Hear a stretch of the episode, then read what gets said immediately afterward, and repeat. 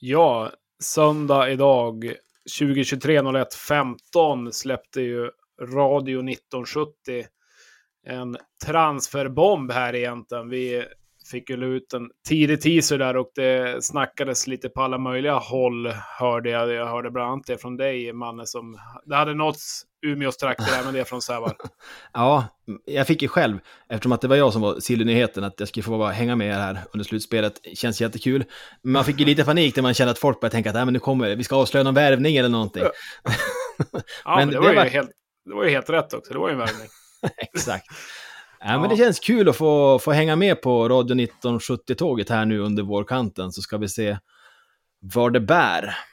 Ja, det, det, tycker vi också. Nej, men har ni inte sett, sett filmen som är utlagd i alla fall så gör det. Det är lite underhållning där också tycker jag. Och eh, det är väldigt kul att se att Navid har så otrolig, otrolig slipning på sina skridskor. För jag tror det är det sitter i. Han, han hade en bra, bra sväng där och ett otroligt hockeystopp.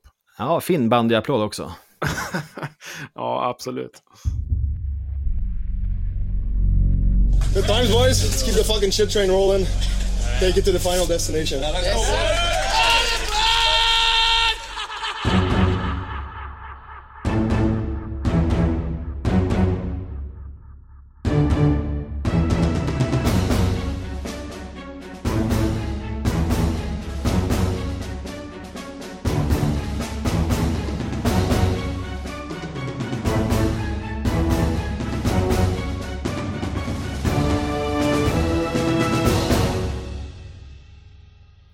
Ja, musiken har slutat spela. Välkommen till ett nytt avsnitt av Radio 1970 och Supermåndag. Idag har vi avsnitt nummer 16. Musiken gick igång igen där bak. Det verkar hända mycket här ikväll. Eh, välkommen Emanuel Forslund. Det är inte första gången du är med här och det är inte första gången du gör något liknande i sammanhang. Hur är läget med dig? Nej, men läget är bra. Jag har satt upp en studio här hemma nu som jag har fått suttit här och pyssla lite, lite jinglar och sånt där i veckan eh, till den här podden bland annat. Eh, så att, eh, ja men det är kul att få vara lite kreativ och snacka hockey med dig Jesper. Hur är det själv?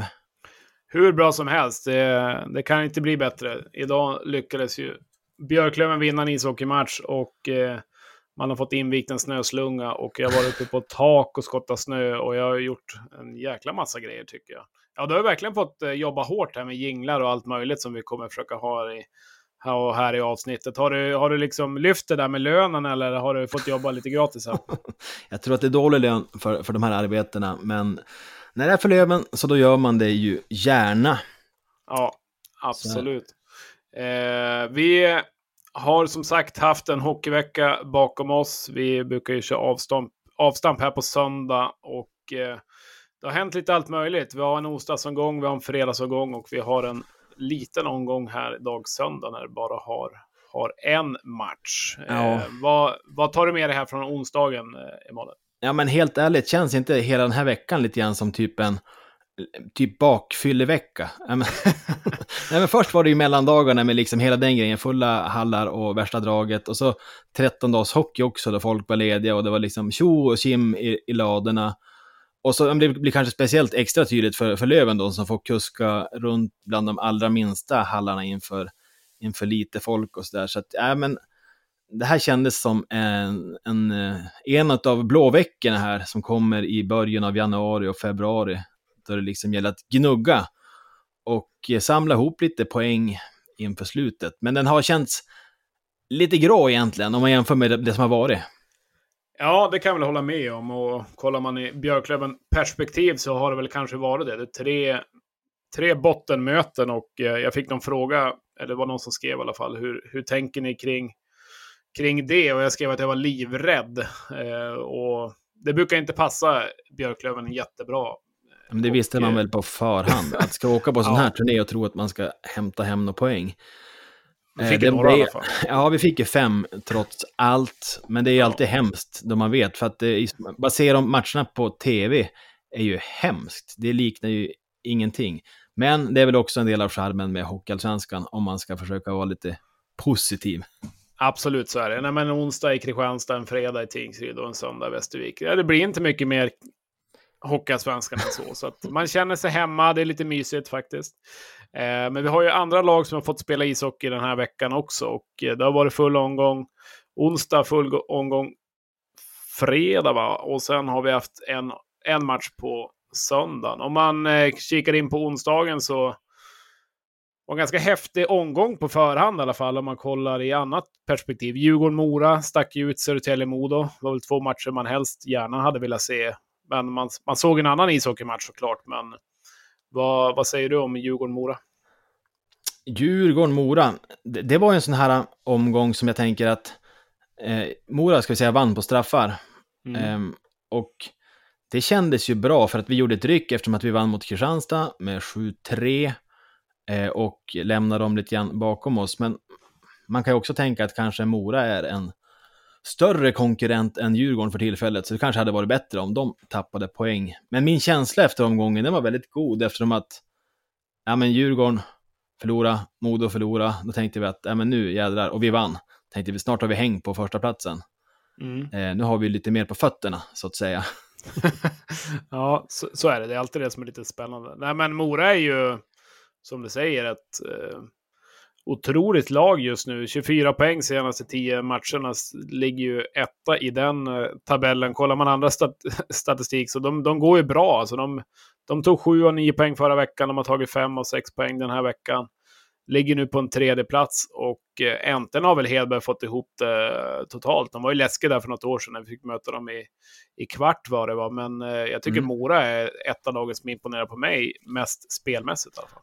Och så här har det varit varje år för Mora under Johan Hedberg. De har alltid startat mm. ganska risigt för att sen växlat upp och bli ja, men en riktig contender. Och eh, ja, men ser man liksom vilka som producerar så startar ju både Ljunggren och Persson ganska segt. Men eh, mm. kollar man poängligan nu så är ju båda topp 10 eller topp 5 i alla fall och, och Persson leder väl skytteligan också. Så att de har ju den där spetsen i laget. Ja, nej, verkligen. Ja, Persson är uppe på 21 mål, Kilke tätt bakom med är det störigt det där? Alltså, att, att, vi tycker att vi har prickat hur bra som helst på våra spetsgubbar, ändå är det liksom Johan Persson som, som ska toppa, toppa målligan. Ja, nej, men och sen har de Ljunggren där på en femte plats. De har Heikkinen också på en tolfte plats. Så att uh, Mora, Mora gör det bra att få, få fram dem där. Och liksom det äldre gardet också, de, de ska fortsätta leverera. Men det var en ganska underhållande match det där. Jag såg om den lite grann i alla fall. Men Djurgården, Djurgården öppnar ju riktigt starkt. Får ju 1-0 ganska tidigt. Eh, har 3-0 när första perioden är är över och tänker man nu är, det, nu är de tillbaka här när de får tillbaka JVM-spelarna och Lindbom i kassen och allting. Sen gör ju Lindbom ett ganska tveksamt agerande på 3-1. Mora får lite energi och sen helt plötsligt är det 3-3, till och med 3-4. Eh, Liss kvitterar med typiskt Liss-mål, nästan från backplats, bombar in den, får ju, får ju höja klubban ett ganska bra tag och 4-4. Sen blir det en ganska läcker straffläggning och straffar kan väl gå lite, lite hur som helst, men eh, Starkt av Mora att komma tillbaka också. Ja. Ja, men som sagt, den där matchen har ju många ansikten och sätter kanske problemet lite grann på Djurgårdens mm. spel också. Att leda med 3-0, då ska man ju kunna hantera det där på ett bättre sätt. Men det känner man ju... igen va, när man har tappat in ett mål och det, det går åt fel håll. Ja, verkligen. Från, från tidigare i alla fall. Mm. Eh, annars, Södertälje-Modo var väl också en match man eh, höll upp ögonen för. Och Södertälje är också ett formstarkt, bra lag. Eh, vinner väl lite grann på kontringshockey nästan här mot Modo. De, eh, de är ganska giftiga i omställningarna, både 1 och 2-0. Eh, får de glida ganska bra genom egen liksom, mittzon och ehm, eh, 4-1 avgör Videll med på den tillställningen. Han är ju vansinnigt bra just nu också, men det är ingen lätt match att komma och möta Södertälje borta. Det vet man själv att det är en, det är en tuff, tuff match. Men Södertälje gör väl det de, det de ska i alla fall. Ganska fin publiksiffra också. 4-4 i Scania-rinken. Så att... Ja, visst. Jag vet att många moditer såg väldigt mycket fram emot den där matchen eftersom det var eh, första gången som både Woods och Dickinson var tillbaka och skulle få spela tillsammans. Mm. Eh, så det var ett litet antiklimax, eller litet, det var ett väldigt stort antiklimax för dem då då de både förlorade matchen och Dickinson utgick skadad. Eh, det sades ju från början att det såg ganska bra ut med honom, men vi fick ju veta idag att det där var en ganska allvarlig skada som kommer hålla Dickinson från spel, ja men fram till slutspelet åtminstone. Ja, första uppgiften som du säger, då var det att nej, men det är inte så farligt. Och då tänkte man, det är väl klassiskt och då går det bra här förmodar Men nej, nu är det ju frågan om man ens... Men tänk då han varit borta i 7-8 veckor, 8 veckor till. Säg att han har varit borta 15-16 veckor och sen kliva in i ett slutspel. Liksom i vilken form då också? Eh, alltså även om de får tillbaka han just innan slutspelet eller när slutspelet är så han är ju inte matchredo till 100% då. Jag tycker att det känns lite rättvist. Ska vi nu ha Weigel borta till slutspelet, då är det väl inte mer än rätt att Modo också får ha sin bästa center borta till slutspelet. Så att det här var ju en eh, ren och skär rättvisa som har skipats här av, av hockeygudarna. ja, kanske det.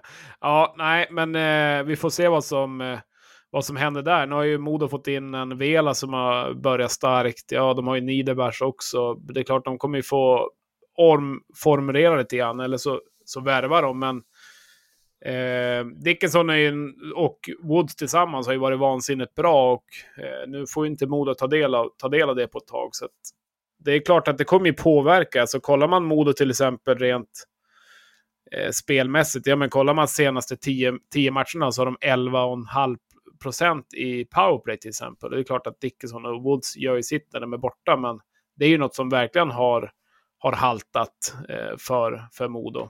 Eh, och det är ju ett jätteproblem. Eh, ska man avgöra matcher så ser man ju på Löven. Så det, det, är ju något som ska fungera och framförallt i ett slutspel också. Så att, eh, intressant att se vart det tar vägen för Modo. De har ganska tuffa matcher här framöver också.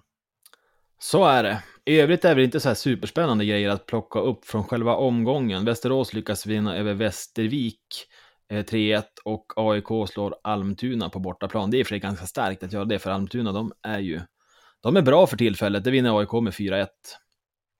Östersund, ja. som ja. är lite i fritt fall, mm. tycker jag. De, de tappar ju in ett sent mål mot, eh, mot Tingsryd och förlorar den med, med 2-1.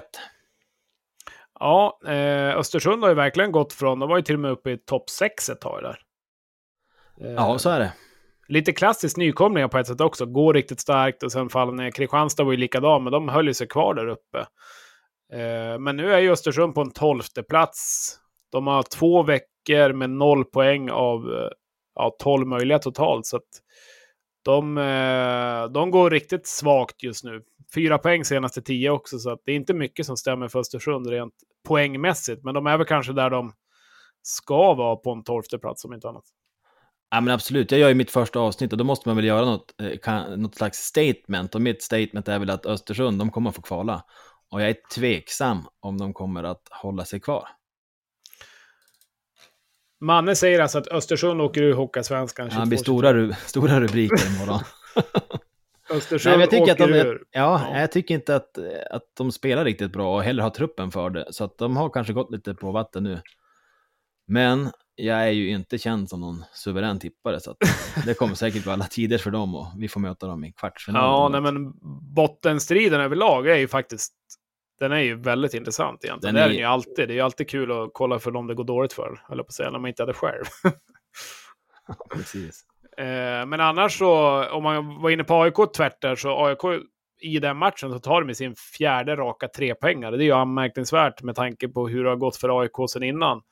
Eh, och Almtuna borta, som du säger, är ju inte någon superlätt match. Jag tror ett Eh, en grej som AIK har fått till som har varit bedrövligt under säsongen, det är väl egentligen målvaktsspelet. Och kollar man på en sån som Endre till exempel, jag tror nästan han har fått liksom, nu gäller det att skärpa till det, annars så hittar vi på någonting annat. Han har ju visat eh, efter nyår att han har varit riktigt bra som han kan vara, men har ju börjat väldigt svagt i AIK. Eh, AIK som också har ett hyfsat nam namnkunnigt lag ändå, ska ju kunna ha en en stabilare placering tycker jag. Jag blir så jävla glad då det går bra för Endre. Jag tyckte han mm. var en otroligt eh, härlig karaktär att ha i Björklöven. Det kändes som en, en positiv och eh, väldigt målinriktad kille. Så att jag är glad att, att det börjar shape upp sig för han även i AIK. Ja, håller med. Eh, några ord om Kristianstad-Löven då? Ja, nej men det var väl ingen bra match från Lövens sida, men, men sju mål jag tycker att i många matcher där Löven har varit dåligt så har vi ändå spets. Och eh, jag tänker att det är det som avgör i, de här, i den här matchen. Vi har ju lite tur, det är väl några offside-mål och grejer, men, men vi har ju de spelarna som, som avgör helt enkelt. Och Mm, där tycker jag skillnaden mellan lagen är den här matchen. Hur, hur, ser du, hur ser du på de offside-målen? De är ju ganska solklara i alla fall. Ja, det, alltså, det är väl härligt att vi får ha dem på vår sida. Man hade ju varit sjövilt arg om det vore tvärtom. Men det finns det ingen coaches challenge. Eh, och då Nej. är det väl bara att gilla läget. Linjedomarna kan också göra misstag. Och eh, vi kommer säkerligen att råka ut för det. Ja, men vem minns inte finalserien då pucken var upp i taket och vände och missade. Det var kanske lite mer avgörande än någon offside-miss i, i Kristianstad. Och nu vart ju ändå siffrorna så pass stora så att eh, vi kanske hade vunnit i alla fall. Ja, så är det väl. Gat var väl inte jättenöjd såklart, men det, det kan man ju förstå. Man hade varit ganska less själv. Eh, Björklöven har ju en fördel att de har ett otroligt bra powerplay och de har ju en riktigt fin spets. Det avgör ju. Kollar man på vissa matcher tidigare under säs vissa säsonger så förlorar ju Björklöven ofta en sån här match. Men nu kan vi avgöra för att vi plockar in ett par powerplay och eh, eh, liksom är dödligt effektiv också. Pooley gör väl två nästan exakt likadana mål också. Men eh, det gör ju mycket och det kommer man ju se i ett slutspel, de här, de här grejerna som är tråkiga att prata om, men som är väldigt viktiga i alla fall. Eh, så det var ju en skön, skön seger utan tvekan.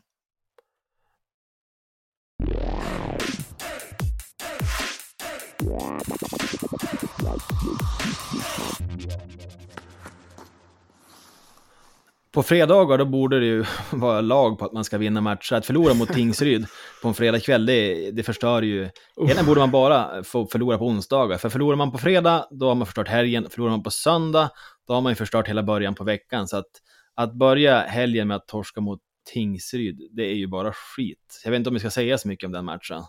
Nej, alltså ja, jag vet inte. Vi fick tillbaka någon form av effektivitet mot, som vi hade mot Djurgården tror jag. Det kom som retroaktivt att nu fick vi själv känna på tre mål av fyra skott eller vad det var. Och, ja, där var ju matchen, matchen över. Det var ju någon som skrev på Twitter att när det stod 3-0 att eh, de trodde, han trodde inte på seger innan matchen, men nu tror han på seger när Löven ligger under med 3-0. Det tycker jag var lite kul också, för ja. jag, jag var jag var dödligt positiv i soffan och tänkte att det här vänder vi, det här vänder vi, det här vänder vi. Nej, det vart inte riktigt så. så att, ja, jag vet inte. Eh, det var ju bra att hålla igång i Tingsryd i alla fall. Ja, passionerad publik. Men du, ett annat lag som gick på pumpen även på fredagen, det var Djurgården. Så att jag tycker att vi ringer upp en Djurgårdssupporter och kollar hur det står till i Djurgårdens IF för tillfället. Det tycker jag också. Inte Ringegärd inte. Ja, vem fan är du då? ja, vi har med Robin Fredriksson här från Djurgårds håll som har lite koll, koll på det laget framför allt och lite annan hockey. Vem är du Robin? Ja, jag heter Robin Fredriksson. Jag är med i DIF-podden. Jag gör även en NHL-podcast på Svenska fans då, sedan tio år tillbaka. Så att, eh, det här är inte ovan terräng för mig i alla fall. Nej, det låter bra. Det var därför vi tog in dig och tänkte du kan prata för ja. dig. Vi tänkte ja. vi skulle snacka lite grann om Djurgårdens säsong. Och jag tänkte, vi har ju kommit lite mer än halvvägs nu. Om du skulle sammanfatta första halvan på säsongen, alltså fram till jul och lite nu efter. Hur har det sett ut och har det motsvarat förväntningarna? Eh, nej, det har det inte gjort. Alltså man, man, man kände ganska tidigt i somras att eh, okej, okay, vi kommer ha det var ändå osäkert ekonomiskt läge, men vi kommer ha en budget där vi, som kommer liksom motsvara högst i serien, vilket man hoppades och förväntade sig. Eh, fick ju ganska tidigt besked från riktigt bra spelare att de var med på, på tåget. Liksom. Eh, och, eh, men man kände ganska tidigt på säsongen att det inte var... Det fanns inget vidare grundspel som eh, kändes bra. Eh, och eh, där så började väl egentligen en lång ökenvandring där man väntade på att de skulle göra någon förändring. Eh, så hela liksom första, jag vet inte hur många matcher Joakim Fagervall fick innan han fick gå, men ehm, den, eh, det kändes nästan bara som slöseri med tid där när man gick och väntade på det. Ja, men sen men... kom ju Garpen in väl i, i december, eller var det innan december? Eh, nej, första december eh, tror jag att han klev in i båset. Hans första match var andra december. Så att, och, ja. Eh, sen dess så det blev en ganska omedelbar klar förbättring. Mm. Eh, Kändes som en men ny energi liksom till gruppen, eller till alla djurgårdare. Om man läste runt så kändes det som att ja, men, det tillförde lite energi till alla. ja, alltså han var väl inte så här... Han var väl inte något val som många gick och hoppades på direkt. Eller han har ju ganska dåligt rykte så efter landslagstiden för att det var misslyckat och sådär. Men ehm, första... Han fick en ganska positiv effekt på direkten, framförallt på försvarsspel, för det var ju horribelt under Fagervall. Eh, vi släppte ju till flest och mest farliga chanser i serien och bara över en natt så ändrades vårt, eh, våra siffror. Eh, om man bara tittar på expected goals bakåt så var vi överlägset bäst i serien, Garpenlövs första tio matcher. Ehm, men sen så började det hacka där på slutet när man hade haft gubbar borta på JVM en längre tid och jag menar, man kände att ah, det får väl bli så förr eller senare. Eh, men sen så, nu står vi i ett vägskäl där det måste, det måste lyfta inför sista 20 matcherna. Ehm, eh, och ganska två dåliga matcher i ryggen här när vi har fått tillbaka spelare. Så att nu, nu är man väl lite vid ett vägskäl här där inför dubbelmöte mot Modo och mot er då, där det, man har fem raka torsk i ryggen och det får liksom inte bli... Ja, man måste visa att man ändå kan kampera med Modo och Löven här, tycker jag. Ja, det är väl lite det vi kommer in på nu, nuläget egentligen. Nå- Något som du ser som akut eller liksom sticker ut positivt och negativ bemärkelse. Ja, alltså det målvaktsspelet vi hade första 20-25 matcherna, det, det visste man ju var ohållbart. Liksom. Det, det var så på, på en så pass hög nivå att det går inte att förvänta sig över, över tid. Framförallt inte av en tonåring i målet då, som eh, Carl Lindbom är. Men, eh, så det har ju, det hackar ju lite mer nu. Han har ju två tavlor i första matchen, kommer det vara som JVM. Eh, försvarsspelet har blivit, som jag sa, klart bättre under Garpenlöv mot hur det var under Fagervall, men eh, offensiven haltar ju betänkligt, vilket den absolut inte borde göra när man ser till vilka, vilka, spe, vilka spelarmaterial de har till sitt eh, förfogande. Men där, eh, där, där, där ser det inte bra ut och sen så har inte special teams fungerat under Garpen. Jag tror vi ligger under 70% i boxplay under hans period och sen så ligger vi närmare 15% eller någonting i powerplay, vilket ja, det håller ju inte i längden. Även om våra vårt 5 mot 5-spel är, har varit hyggligt, eller bra till och med. Men om man, om man ser spelarmässigt, eh, är det någon spelare som du tänker att ha stuckit ut? Även där i positiv och eh, negativ bemärkelse. Ja, det är ju det som är så intressant. Trots att Djurgårdens säsong är mycket av en besvikelse så är det ju knappt någon spelare som liksom på individnivå inte har levt upp till förväntningarna. Eh, jag tycker Marcus Kryger är liksom, i match efter match bäst hela tiden. Eh, de enda två som man kanske liksom, levererar under förväntad nivå är väl eh, Cameron Schilling då på backsidan och Stefan Elliott då, som, som båda spelade i SHL i fjol, som man ändå fanns en förväntan på att de skulle vara kanske de två bästa backarna i Hockeyallsvenskan, men så har det ju inte varit. De är ju inte så här ett tydligt problem tycker jag. Backsidan fungerar ändå, men eh, det är väl egentligen bara där det liksom, på individnivå har levererats under förväntan. Annars är det ju, det är ju lag, liksom, lagspelet som måste bli bättre. Ja, det är ju en väldigt namn, namnkunnig trupp. Alltså kollar man igenom truppen, liksom, det är Kryger, det är Klasen, Olle Liss. Ja, som man bara kollar juniorerna, liksom Ögren och Lekkerimäki och allting. De har ju ett otroligt lag egentligen. Det enda jag tänkte inför, det var väl kanske målvaktssidan. Men där har väl Lindbom imponerat. Jag tror att han håller hela vägen här och i slutspel också. Alltså målvakter är ju så fruktansvärt svårt att förutse. Alltså de... Ehm, det är ju det som hockeyvärlden är absolut svårast att göra. Tippa vilka målvakter som kommer vara bra och inte. Eh, Tittar man inför den här säsongen på typ... När vi tittade på målvakter i somras på vilka som skulle komma in när det inte blev någonting med Adam Reideborn där. Då började man ju fundera lite på eh, Linus Söderström som hade några liksom, otroligt mörka år bakom sig där han knappt spelat hockey, en halvdan säsong i Finland, eh, eller två halvdana säsonger i Finland och sen så var det så här, nah, vågar man satsa på honom som etta i Djurgården i Hockeyallsvenskan? Nej, jag tror inte det. Sen går han och blir etta i Skellefteå istället och är seriens bästa målvakt i SHL. Det såg ju liksom ingen komma där. Och ja, men visst, alltså... Det, jag skulle inte byta Carl Lindbom mot någon annan målvakt i serien i alla fall. Och går man in i slutspel så... Alltså får man välja så har man gärna bäst målvakt i slutspelet. Det, kom, det kan man ju vinna en runda på, liksom, även fast laget hackar ibland. Så att eh, målvaktssidan känner jag mig ändå trygg med. Om vi ska kika lite grann på Löven som motståndare, eh, vad tänker du om vårat lag? Eh, alltså, jag ska nog inte... Alltså jag ska nog inte uttala mig för hårt om vad jag tycker om eh, Löven så. Alltså jag... Det är ju... Upp med det på bordet bara. Ah, nej, alltså jag har inte så bra detaljkoll på de andra lagen egentligen. Alltså om man tittar på eh, det statistiska så är det fyra lag som har stuckit ut hela året. Det är Modo, Löven, Mora och SSK. Så jag är inte så förvånad att det är de som nu har tagit sig upp i toppen. Utan det, det brukar ju bli så över tid om man har en, den eh, grundnivån, även om det kan hacka i, i, i perioder. Eh, men jag tror absolut inte att det är något problem att ha för mycket transatlanter eller sådär som mm, ibland slängs på Löven, utan det är, det är samma sak som kritiken som slängs mot Djurgården, typ för många unga, för många äldre.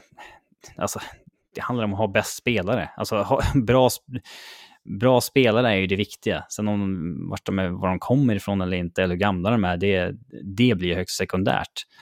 Eh, men jag, när jag liksom researchade Fagervall och tittade tillbaka på hans tid i, i Löven, då, jag var ganska nöjd när vi fick in honom som tränare, för han hade väldigt bra siffror på sitt lag i Malmö.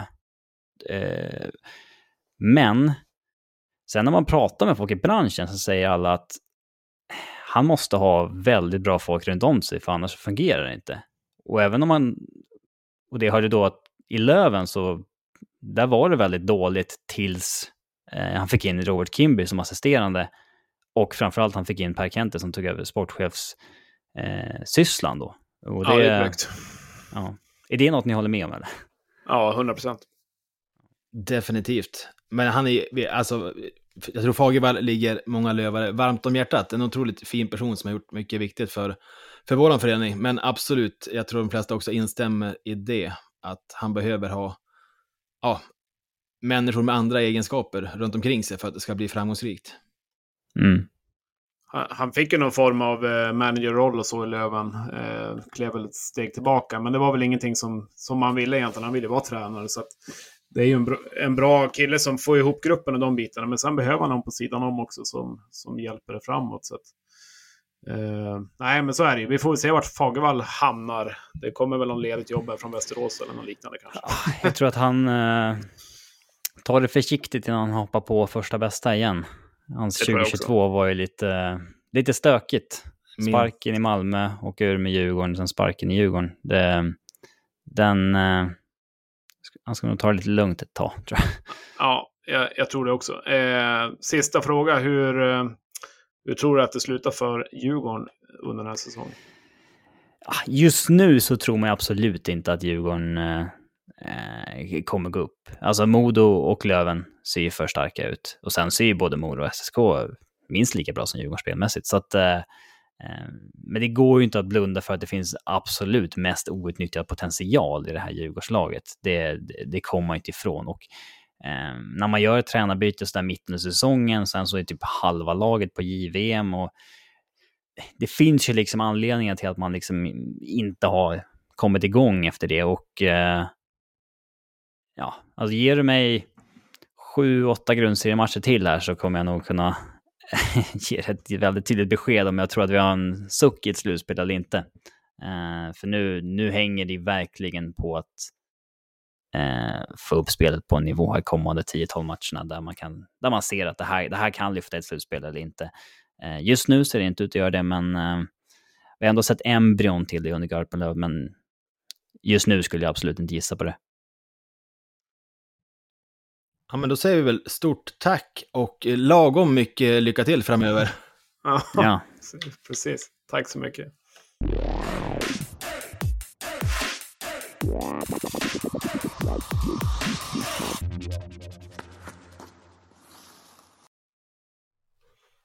Ja, nej, det var ju trevligt att ha med med Robin där med lite insyn och eh, koll på, på sitt lag också. Det är alltid, alltid intressant att få, få lite, ja men deras perspektiv på det hela och vad de tycker och tänker om serien i stort. Men det kändes som vi kunde hålla, hålla med varandra hyfsat mycket där i alla fall. Mm. Ja, men i övrigt från fredagskvällen så kan man väl ta med sig att Mora fortsätter gå som tåget. De tar Västervik med komfortabla 3-0.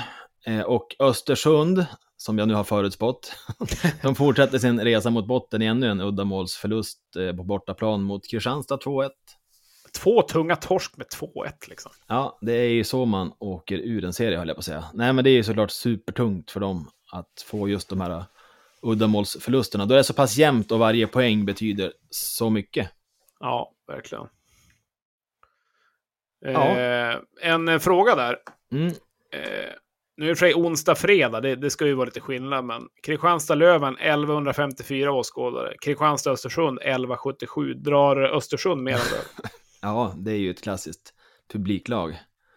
Uppenbarligen. De tänkte, att det var, de tänkte att det var Löven kanske när det var samma färger. De Ja, de har ju fel också gröngul. Ja. ja, det kanske är fredagskvällen som gör att då vill man ut och eh, de här sista som gjorde tungan på vågen att det skulle väga över där. Fredagsnöjet i Kristianstad, jag vet inte hur stort utbudet är. Nej, jag har inte varit där, men eh, det är säkert jätte, jättetrevligt. Ja, men som sagt, sen Eh. fick vi runda av veckan med, med kvällens match mot eh, Västervik. Ja, det var ju en... Det var väl egentligen en Västervik borta upplevelse som man trodde att en Västervik borta skulle vara, eller?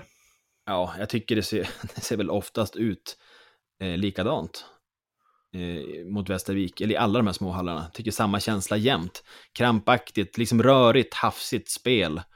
Och eh, Ja. ja, svårt att hantera på något vis. Det, var, det inte var det någon skillnad när Asplöven var med eller när man skulle åka till eh, Pantern till Nej. exempel. Det var ju exakt likadant. Ja, det, känns, Eh, nej. det känns som att det är något i de där små hallarna, eller, eller om det bara är kameravinkeln som gör att det blir så... Man blir åksjuk ibland. Ja, på tal om kameravinkeln, du såg att jag la ut det där kanske. Ka- Kameramannen, jag vet inte om han tappade ner sin peps eller någonting. Han, eh, Nej, han var och, och han filmade lite annan zon, tänkte att här ska vi ta en närstudie på målvakten. Kan man gå in och kolla i efterhand eh, när Västervik har anfall, då zoomar alltså kameramannen in på, på Västerviks målvakt innan han inser Ja. att nej, det är ju inte där spelet är. Han snabbt Nej, det, det gick vansinnigt fort där ute. Eh, nej, men den matchen, eh, Tingsrydsmatchen, påminner ju ganska mycket av varandra. Ja, till, till viss del Kristianstad också. Att kollar man lite vad som, ja, vad som händer första en, två, tre bytena så är det ju ett, det är ju ett påslaget hemmalag och det är inte ett påslaget bortalag. Och det sätter ju tonen lite grann för i alla fall hela första perioden i både Tingsryd och i Västervik. Helt klart. Sen i båda de matcherna, eller framförallt idag, så tycker jag söndagen att eh, Björklöven spelar upp så är faktiskt rätt bra. Borde ha tagit med sig tre poäng. Jädrigt onödig utvisning där på slutet som sätter käpparna i hjulen för de tre poängen. Ja, att eh, Löven släpper in ett mål i boxplay också är lite anmärkningsvärt. Vi har ju gjort tre mål framåt senaste, ja, sen vi har släppt in ett mål i boxplay. Så det är ju lite... eh, Årets första, ju- va? Ja, precis. Årets första mål i boxplay. Det är helt sjukt egentligen. Men, ja, vad ska man säga om det målet? Retur rakt ut och pang in. Det var ju, ja, det är inte så mycket att säga. Jag vet inte om Waterreinen ska göra, något, göra någonting annat heller. Han är ju ingen fantom där bak. Så det, är ju, det är ju som det är lite grann. Men det är synd, vi tappar ju våra poäng. Men en seger är en seger. Det är ju snyggt av Postler att gå in och avgöra där på någon, jag vet inte, felträff var det va? Ja, den var riktigt stygg. Men jag varit väldigt glad. Oväntat glad vart jag över just det avgörandet. Eh, ja, det kom upp mycket känslor. Ja, Men det som inte var så himla roligt att se, det är ju bortaföljet som Löven har i de här äh, små hallarna i, ute i liksom djupaste skogarna. Så är det en uppsjö lövare som står och sjunger och de hörs och de syns och det är ju, ja, man blir glad i hjärtat som björklövare av att se det. ja nej, de fick fira med spelarna. Nej, men jag håller med dig. Det, är ju, det var ganska roligt eh, när du nämner det. Jag satt och såg eh, matchen med grabben. Eh, han är alltid vansinnigt laddad när det är hockey. Och då, då sa han, men det är ju ingen som hejar på Björklöven där. Och så sen filmar de ju klacken. Och då, men där är de ju pappa. Så att, eh, Ah. han, eh, han trodde väl kanske inte att det var någon lövare där. Men eh, lövarna hittar ner till Västervik också. Så är det det. är jättemånga som bor i Västervik som är på Löven. Men man vet ju aldrig, det kan ju vara, kan ju vara ett par. Exakt. Men du Jesper, Ja, är det inte dags att vi ska få riva av en av de nya jinglarna nu? Ja absolut. Den, den här är ju faktiskt spännande. Nu ska jag se här så att jag hit, hittar igen den. Nu kör vi.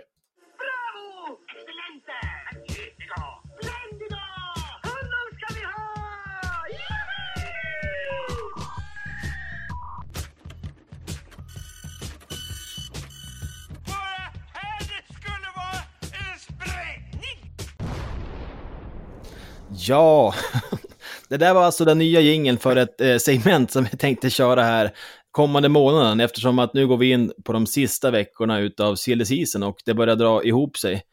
Så jag tänkte väl att vi skulle eh, kika in på, på våra konkurrenter, vad de värvar, hur det har sett ut den kommande veckan och så kan vi ju kanske eh, beta av de rykten som vi själva har snappat upp eller om vi har någonting i pipen. Har du något Jesper som du har tagit med dig från den senaste veckan i värvningsväg? Från de Ja. andra lagen då? Det har ju hänt ganska mycket måste man ju ändå säga. Men under måndagen så vart det väl klart egentligen att eh, Kokkonen lämnar Västerås och gör en återkomst till Karlskoga. Och eh, ja, det vart ju ett lyckat byte för, för han egentligen. Eh, där vet de ju vad de får i den spelaren också. Så att, eh, det är ju inte, det är inte en ovanlig spelare i den klubben heller. Så att, eh, det är ju Ja, något men- speciellt i Karlskoga. Ja, men han får ju en sinnessjuk start och han liksom gör två ass i första matchen och i andra matchen då mot Djurgården så hänger han ett mål i ordinarie och så gör han två straffmål varav ett avgör såklart hela matchen. Och jag, jag såg några västeråsare som på Twitter som bara Va? kan han vara Ja, så men- här bra? Det är ju klassiskt det där också. Sen, sen får man ju se om det är några, några matcher in. Men jag vet inte, det är någonting med vattnet där nere. De brukar ju säga det, det är något speciellt i Karlskoga. Men också något som Karlskoga kanske behövde. De, de eh, jag vet inte. Nu ligger de i sexa. Det, det är ju inte, det, de ligger väl där de ska göra. Men jag tycker inte de har imponerat så här supermycket på mig i alla fall. Men nu gör de en, nu gör de en stark vecka och eh, visar att eh, de gör en, en bra värmning i Kokkonen. Själv då, vad tar du med dig?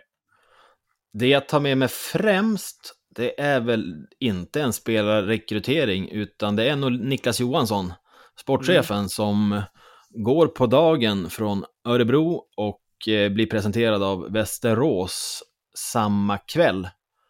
Och eh, för de som var med, ja men vad är det, tio år sedan, eh, åtta år sedan, säsongernas säsong, då var ju Niklas Johansson kanske som hetast med Västerås. Mm. Då de hade ett otroligt lag med kanske Jeremy Williams i spetsen. Han har ju tagit profiler som Brock Little, Dustin Joner, Evan McGrath, Mm. Damien Fle- Fleury. Ja, men han har haft många sköna... Det sköna, det är sköna spelare. Där Han var kanske då. dåtidens Per Kente som hittade de här nordamerikanska guldkornen och eh, eh, tog dem direkt från, från eh, staterna till Sverige. Så att jag är väldigt spänd på att se, och kanske lite orolig, om vi skulle bli kvar i Hockeyallsvenskan, vad han kan göra med Västerås. För den här säsongen tänker jag att de kanske inte är någon contender, men, men på sikt så ska det bli spännande att se vad han kan ställa till med där. Ja, det känns ju som en väldigt bra rekrytering och eh, också någon som har varit i klubben tidigare. Eh, så att det, det kan ju absolut bli, bli lyckat. Lite som du säger, det är, man, eh, man bävar alltid lite grann när, när våra konkurrenter gör, gör någonting som man tycker är bra. Sen en annan grej som jag tycker är lite intressant, det är väl egentligen en, i Löven-intresse. Julius Bergman eh, blev klart här för några dagar sedan att han går till Södertälje. Eh, och det verkar ju vara som att han är kvar där fortfarande också. Han har inte bytt, bytt lag. eh, Exakt, som- vi kanske ska recappa det bara lite grann, Ja. hur det gick till. Julius Bergman signade för Löven inför förra säsongen, Mm. eh, men innan, och han var presenterad på Lövens hemsida, eh, superpeppad att komma, innan säsongen hinner dra igång så signar han för Brynäs, dyker aldrig upp i Löven och har ju varit i Brynäs fram till nu då, då han har skrivit på för Södertälje den här säsongen och är en eller två säsonger i Södertälje. Jag tror att det är en säsong kanske. Ja, hur som helst så ska han spela i Södertälje nu. Så vi får väl se vad han kan åstadkomma där. Jag har väl inte varit superimpad av han i Brynäs heller, men Han kanske Nej. kan eh, få, få, få liksom blomma ut mer i en större roll också.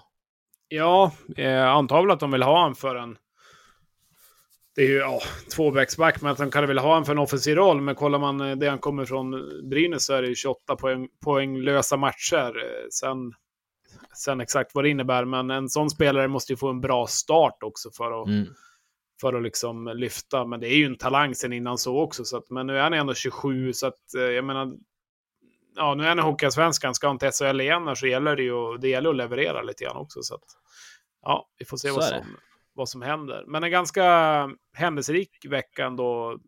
Ja, vi har ju Elliot som Elliot Ekmark som kom till Löven på ett lån här. Eh, gör ett mål direkt i dagens match mot eh, Västervik. Är det han som tar oss till SHL?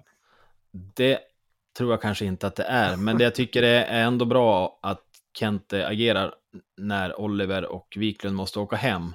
Mm. Äntligen höll jag på att säga, för man har ändå känt ett behov när vi åker på de här skadorna att det kommer in kroppar så att säga som, som kan avlasta våra ordinarie spelare och eh, ta lite istid. Ehm, så där tycker jag att det blir jättebra att få in Elliot här under en månad så får vi väl se vart det, vart det tar vägen. Men det känns som att det är den här veckan, eh, ja men på något sätt börjar ju upploppet på silly season nu. Det är dags att eh, vi hittar rekryteringar till våran trupp också. Det har ju snackats eh, ja, men först om, om Powell då, från Oskarshamn. Eh, det är väl det man har hört i media och sådär. Så vi får väl se vart det tar vägen, men det känns som att eh, Kente bör komma till lite avslut eh, på den fronten så småningom. Ja, det blir, det blir spännande att se. Något mer du vill ta med i värvningsväg? Eller Ja, men jag ska lyfta en grej till. Mm. Ehm, Albin Eriksson, kommer du ihåg han? Det är ju en stor högerfattad forward i Karlskoga som jag tycker har varit superbra i år. Han har signat, Mm. nytt, han har signat nytt med dem, 1 plus 1. Och det tycker jag är en superbra signing av Karlskoga. Hade gärna sett han i Löven om vi skulle ha varit kvar i Hockeyallsvenskan. Så att där tror jag att eh, Södertälje har gjort en riktigt bra signing. Ja, eller Karlskoga. Ja, exakt. Eh, nej, absolut. Eh, bra spelare. Jag gillar också size, sizen på honom. Tycker han alltid är bra mot Löven också. Eh, jag tror han eh, körde ett 1 plus 1 kontrakt nu också. Så att, ja, Exakt. de spänner bågen. Ska Ja. vi eh, prova en ny jingel eller? Vi rullar på med premiärer av jinglar. vi kör.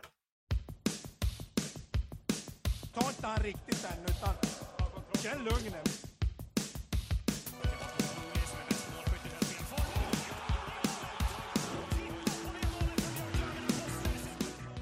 Veckans grej.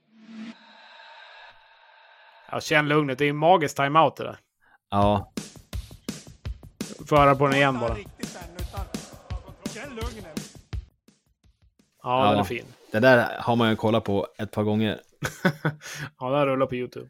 Veckans grej tänkte vi att vi skulle köra då vi utser en grej som vi tycker har varit liksom stuckit ut i Hockeyallsvenskan under den kommande veckan. Har du någonting eh, som du känner är veckans grej Jesper?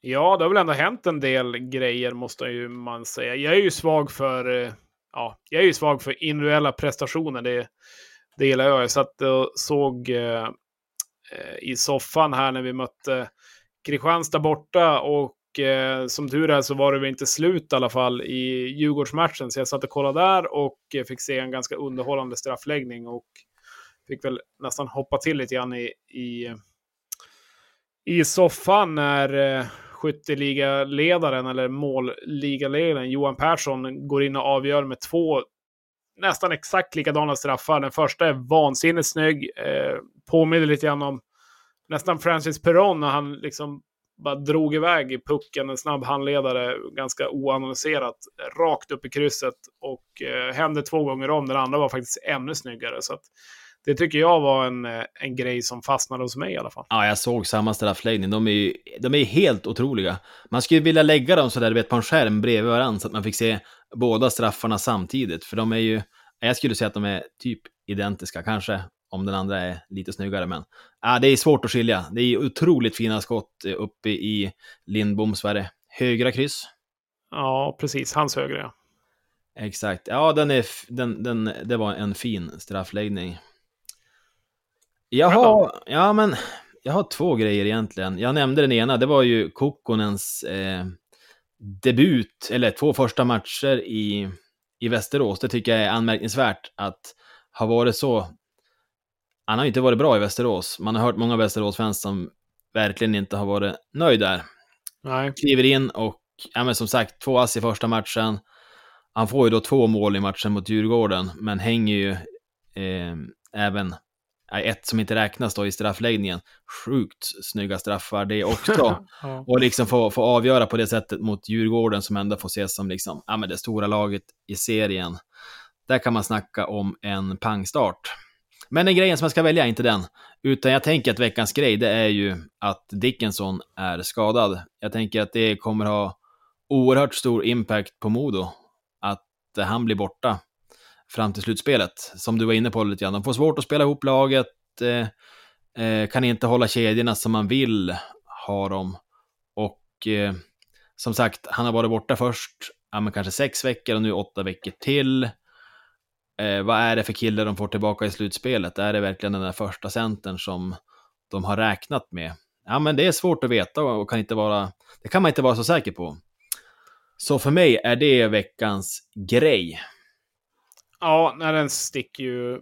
Den sticker verkligen ut och eh, för ett Modo som nu ska behålla sin första plats och komma in starkt i ett slutspel så det är klart att bli av med sin första gubbe där eh, är ju tuff, helt klart, eh, när de har svajat lite grann i powerplay också. Och ja, det, den är riktigt jobbig. Vi får se vad Gradin hittar på för någonting av, av det.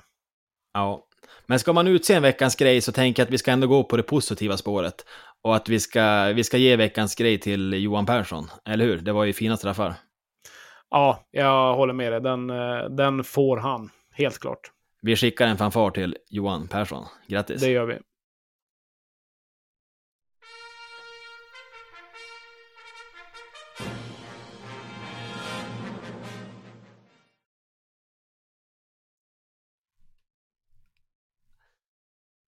Ja, men du, vi ska ta och kika lite grann på kommande vecka strax. Men jag tänkte innan det, kan vi, Yes. inte, kan vi inte nörda ner oss i lite statistik? Det vore lite kul, för jag tänker att Löven ligger ganska bra i statistiken nu. Kan, du, kan vi inte bara dra topp fem i poängligan, får vi se om, har, om, om min känsla är rätt. Absolut. Eh, alltså poängligaspelare där då. Ja, Yes. Eh, ja, vi, vi har ju number uno från Björklöven, Nick Schilke, som gör ett till mål idag. Vansinnigt snyggt. Laddar in den där från tekcirkeln. där. Det var riktigt snyggt. Ja, eh, han står på skrev- 20, må- 20 mål, 26 assist, 46 poäng. Nick Schilke, han eh, har stuckit iväg lite grann. Han är ju 3, 6, 9 poäng före tvåan som är eh, David Bernhard, Modo. Eh, otroligt att han fortfarande ligger där uppe som back. 12 mål, 25 poäng. 37 poäng totalt. Eh, trea har vi varit inne på. Johan Persson, Mora. Eh, nu är han uppe på 21 mål, så han leder faktiskt eh, målligan. 15 ass, 37 poäng där också. Eh, sen är det fjärde och femte. Vad tror du vi hittar där då, mannen? eh, jag tänker att Ljunggren är med där. Och sen kanske Poli också har, ah, har han det? Ja, men Ljunggren har det där. Han är Ljunggren. femma. Ja, Eh, men säg han Poli. har ja, nio mål och 26 ass på, på Ljunggren. Så han ligger eh, delad där med Kilki. 35 totalt. Och så har eh, Nikola Pasic, Södertälje, 14 Ja. mål, 22 ass. Otroligt ändå 36 att. Pasic hänger kvar där. Jag tycker han har väl, man har inte hört lika mycket om han på slutet, men han fortsätter väl chippa in sina, sina poäng helt enkelt. Ja, verkligen. Nej, men det är lite blandat. Ett tag var det nästan eh, Löven, Modo, Modo, Modo, Modo, Modo ungefär. Men nu, nu har lite vi- fler lag eh, blandats in. Det tycker jag är anmärkningsvärt att eh, Kilki, eller vet du, Pooley 33 poäng, Fitzgerald 33 poäng. Han har ju verkligen stuckit upp och han har ju varit bra på slutet, det måste man ju säga. Vilka platser är de på då? Eh, 8 och 9. Ja, men då har vi tre på topp 10 i alla fall. Det tycker jag är, det är godkänt. Absolut. Eh, Djurgården som jag pratade om och eh, som vi hade som gäst här idag. De har Kryger som han var inne på på en tionde plats. Men det är det enda de har på sin topp 10 också. Så att eh, det knyter väl ihop lite grann, kanske lite problemet att topparna, Olle List nu ligger 11, ligger just, just bakom där, men eh, de har inte så många i, i toppen där och eh, det är klart det påverkar lite grann när inte stjärnorna levererar. Mm. Men du, du, du nämnde ju tidigare, eller vi kanske nämnde att, att vi släppte in vårt första boxplay-mål för säsongen. Och jag tänker Yes. att våra special teams har ju varit glödheta. Eh, kan du inte berätta lite grann hur vi ligger i jämförelse med andra lag kring special teams? Ja, men med glädje.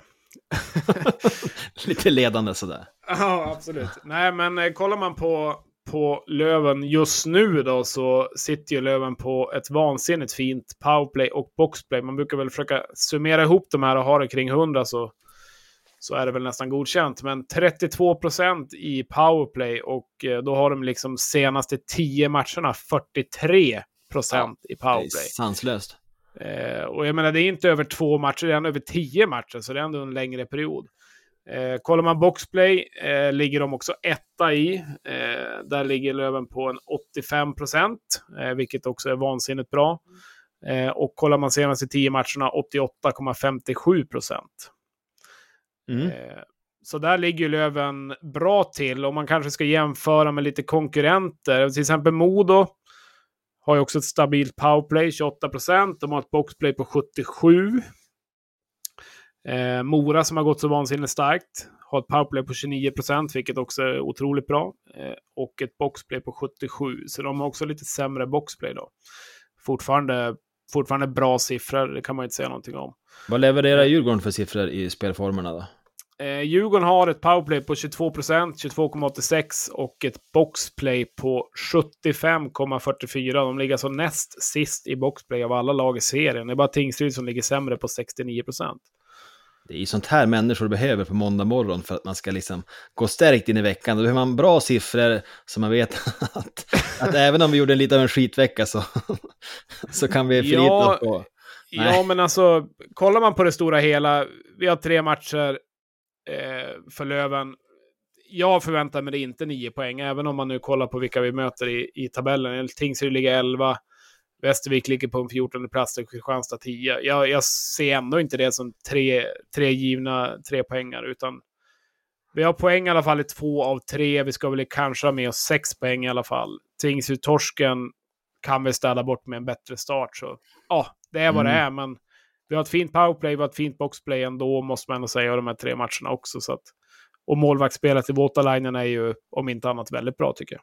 Ja, jag har någon slags grundtänk kring Löven att kan vi snitta två poäng per match så är det bra. Eh, och det gör vi inte riktigt den här matchen. Vi, vi snittar ju, eller den här veckan, vi snittar ju, ja, vi tar fem av nio poäng, så det är ju strax därunder då. Det är Mm. precis där vi ligger på hela säsongen också. Vi har tagit 67 poäng på 35 matcher och två poäng per match, det vore ju 70 poäng. Mm. Så att eh, vi, vi, alltså, vi snittar väl den här veckan som en, liksom, en average vecka.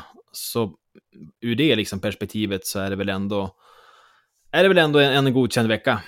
Även om man såklart alltid vill ha full pott.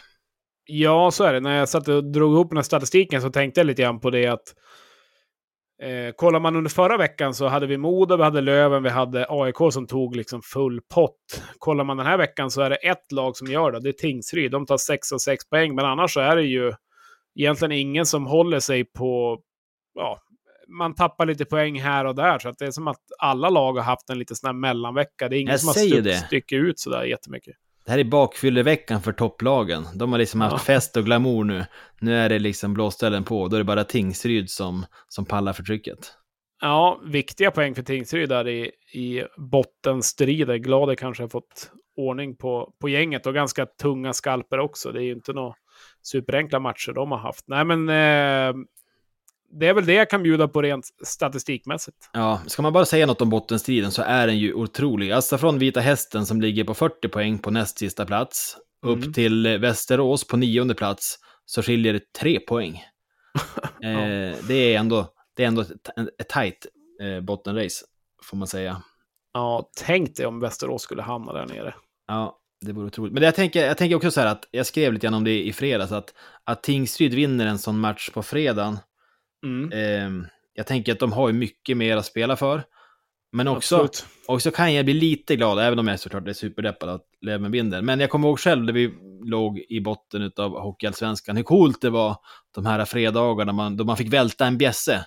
Och eh, hur kul man hade på kvällen med, med polarna, då man liksom hade slagit storlaget hemma och ingen trodde på det på förhand och det vart värsta draget. Eh, då det dessutom betyder så mycket i tabellen så kan jag på något, något, någon liten del av mitt hjärta kan vara lite glad för dem. Ja, nej men jag eh, håller vi inte med att jag är glad för dem. Men eh, det är ju kul ändå att glädja andra människor. Vi kan väl enas där då? Okej, okej. Men du, kommande vecka i övrigt då? Det, det är ändå ett eh, intressant dubbelmöte. Vet du Ja. vad jag syftar på? Ja, verkligen. Eh, Modo tar emot Djurgården hemma onsdag och på fredag får de besöka Hovet och möta Djurgården igen. Det är ju väldigt intressant av väldigt många aspekter. Vad hoppas man som lövare på i, i de matcherna? Då? Hoppas man på att, att Modo ska dra ifrån eller på att vi ska kunna skapa distans till Djurgården? Hur tänker du?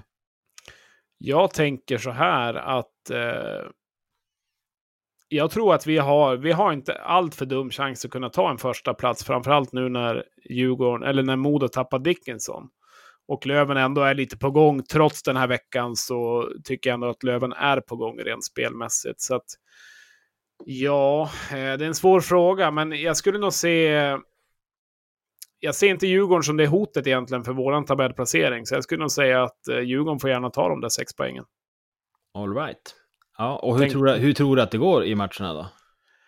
Jag tror att Modo vinner onsdag och att eh, Djurgården vinner fredag. Jag tror inte... Jag, jag, det blir ett ganska tråkigt svar, men jag tror att de vinner varsin. Eh, jag tror att det blir en, eh, ett nollsummespel egentligen. Det blir nog ganska två liknande matcher, fast på olika, olika planer. Nu tycker jag Modo i och för sig har varit ganska bra när de har spelat på, på Hovet, eh, så att de har lyckats. Jag ser ju. sätter ju Modo som favorit, men jag tror ändå Djurgården kommer skärpa till sig en del. Mm. Ja, men det återstår ju att se. Det blir ju spännande att följa och säkert häftiga matcher rent inramningsmässigt och sådär. Det förgyller ju vi hockeyälskares, våra januarikvällar, att få se dem. Men vi ska ägna oss, vi lär väl ka- kanske inte se det då det går, utan vi ska väl kolla på, på Södertälje på onsdag då de gästar Winpos. Det blir ju eh, något annat än det vi har varit med om den här veckan. Det ska bli kul. Vad ser, Ja. vad ser, ser du om den utmaningen? Ja, men det ser jag fram emot. Eh, dessvärre så är jag personligen inte på plats. Jag kommer att vara i Jönköping med jobbet, så att jag får se på HV71 eller någonting. Men eh, Tar du med dig Wessel hem i bilen också? Va? ja, jag tänkte han kan ju få åka, åka med faktiskt. Vi har ju en plats i bilen och sen får jag väl bjuda på en flygbiljett då, om han ska, ska följa med. Eh, jag tänkte, jag ska se om jag har kvar en dekal där som jag satt på Husqvarna-garden när jag var Ah. där tidigare. En liten lövenmärke, lite diskret sådär. Ingen, ingen vandalisering, utan jag ville bara visa att vi, vi finns över hela landet helt enkelt. Ja, det är bra. Eh, nej, men den blir ju intressant. Eh, förra gången det var ett snökaos och så vidare fick vi ju möta Södertälje i Vännäs. Det är nästan lite synd att det inte är samma sak igen och Per Kente kom på skoter. Men nu ryktades det om att de har skottat taket på Wimpos. Mm, tänk att man kan lära sig av föregående år. Det är ju fantastiskt. Ja, det, det är ju faktiskt intressant. Nej, men det är väl de två som sticker ut. Annars är det inga så här matcher man tänker onsdagen som är jätteintressant i mitt eget intresse. Jag tänker så här lite grann, om jag får nämna en grej. Mm. Alltså Västerås, de har ju lite grann om en vecka nu då det gäller för dem att, eh, att eh, ja, men vart säsongen tar vägen. De har hästen på onsdag, de har uh, Södertälje på söndag och Mm. spelar de inte på onsdag? Nej, de kanske är lediga den dagen. Hur som, så. helst, hur som helst så tänker jag att det här är en oerhört viktig vecka för dem att börja chippa in lite poäng. För som vi sa, det är supertajt i botten och jag tänker att ja, men, ni har ju nämnt det i podden tidigare, det är en klubb som på sätt och vis är ganska lik Löven och de ska inte vara där nere. Men de hänger på en skör tråd Mm. och det är nu poängen ska tas. Ja, nej, den, är, den är väldigt intressant faktiskt. Eh, Vi skulle ha fått med någon Västerås-anhängare här framöver och se lite vad de har för tankar och funderingar kring, kring laget. Eh, Terapi. Ja, Terapisamtal. lite- Ja, men där tycker jag också lite, även om de har fruktansvärda färger på sina kläder så tycker jag att eh, jag har ingenting emot Västerås. Det brukar vara roliga fighters. Och de, det är ett lag man vill ha kvar. Nu vill inte jag att vi är kvar nästa år. Vi får gärna gå upp, men man vet väl hur det brukar vara, höll jag på att säga. Så att, ja, vi får se. Nu tror jag inte Västerås kommer vara ett lag som är botten två, men tre poäng som sagt, det är inte mycket att spela för. Så är det. Något annat du tänker inför veckan som vi ska se upp med? Ja, jag är lite intresserad av att se om Karlskoga nu har hittat någon ny trend också. Se om de kan eh, programmet ta Kristianstad här, se om Kokkonen kan leverera och om de kan åka till Tingsryd och göra det som inte Löven gjorde och vinna en fredag i, i Dackehallen. Jag, jag har suttit och väntat på Karlskoga lite grann. Jag har inte vetat vart de ska ta vägen lite grann. Så att får se under den här veckan om de, om de eh, fortsätter att vakna till liv. Det är väl Mm. ungefär det, ska jag säga. Ja, men jag har ju sågat Östersund, eller sågat har jag inte gjort, men jag har väl gett dem en, en, ett eh, kvalserielöfte. Och de har ju Västervik och Hästen den här veckan. Har de tänkt att undvika det här kvalet så då kan man ju eh, hoppas att de tar lite poäng i de här matcherna. För det är ju direkta bottenkonkurrenter och speciellt matchen på, på fredag mot Vita Hästen. Det blir ju, kan ju bli en riktig sån här sexpoängsmatch som blir oerhört viktig då på bortaplan för dem. Så att, ja. Ja, till alla Östersundsanhängare så hoppas jag att de inte släpper in ett mål heller, så de inte behöver höra Marcus Eriksson fyra gånger. Nej, på tal om att släppa in mål, alltså det är ju, fick jag höra den två gånger idag i Västervik, men den är ju plågsam. Tutan. Alltså, ja men så sjukt. jag, de vet, ens- jag, jag, jag tänkte inte på den, jag vet inte om jag, min hjärna har, har liksom raderat den. Mu- Muta den där. Nej men hur kan de själva tycka att det där är härligt när man gör mål? Alltså, oh vilket drag. Nej. Nej. Nej, jag håller med dig Manne, men eh, sen har ju vi ett Wii U som är kanske inte heller, eller hur man men den är ganska lugn i alla fall. Ja. Ja, den är också omdebatterad, men alltså, Västerviks, den tar priset. Åtminstone, åtminstone mitt pris. Ja, jag håller med dig. Nej men i övrigt, eh,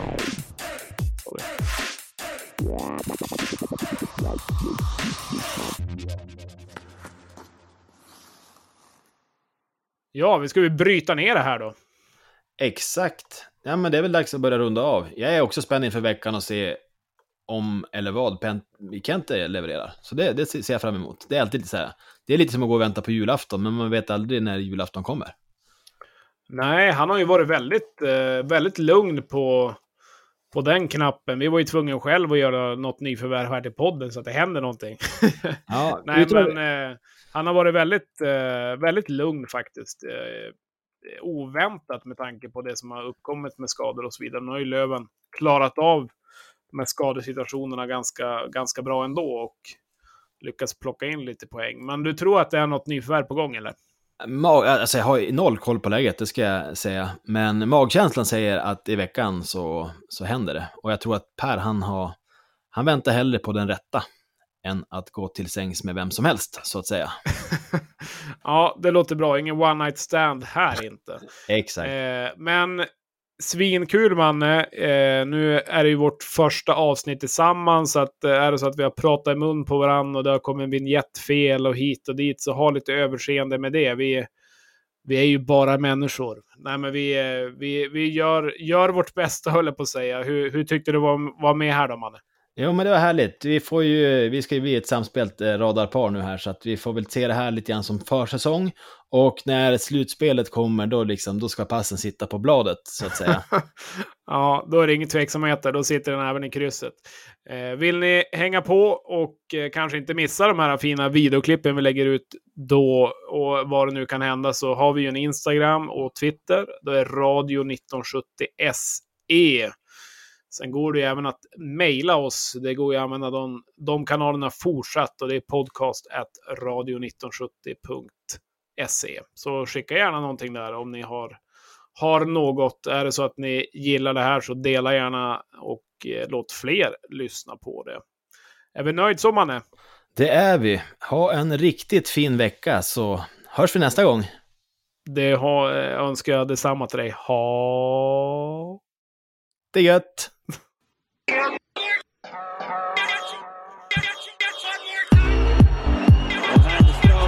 Hellström och